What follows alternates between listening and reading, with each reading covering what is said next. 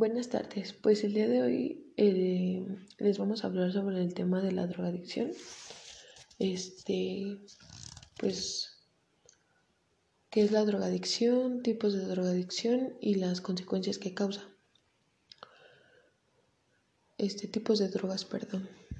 Pues la drogadicción es una enfermedad crónica que pues se caracteriza por la búsqueda y el consumo compulsivo de la droga, a pesar de las consecuencias que atrae y los cambios que causa en el cerebro, los cuales pueden ser duraderos.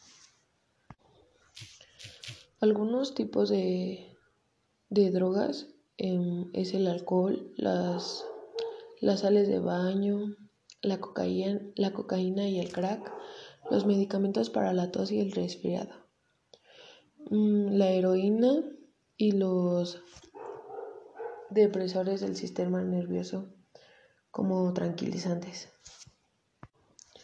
Algunas de las consecuencias que atrae la drogadicción o que te drogues, cosas así, son desajustes neuroquímicos en el cerebro, alteración del humor, problemas familiares, ya que muchas personas se drogan porque tienen problemas con su familia o en el trabajo o por estrés.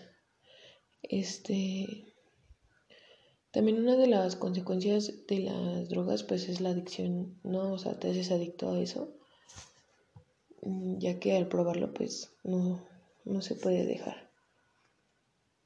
También hay problemas cardiovasculares, debilitamiento del sistema inmune, problemas respiratorios, conductas antisociales.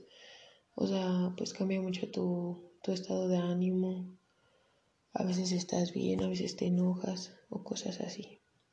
Pues esto es todo sobre mi tema. Muchas gracias.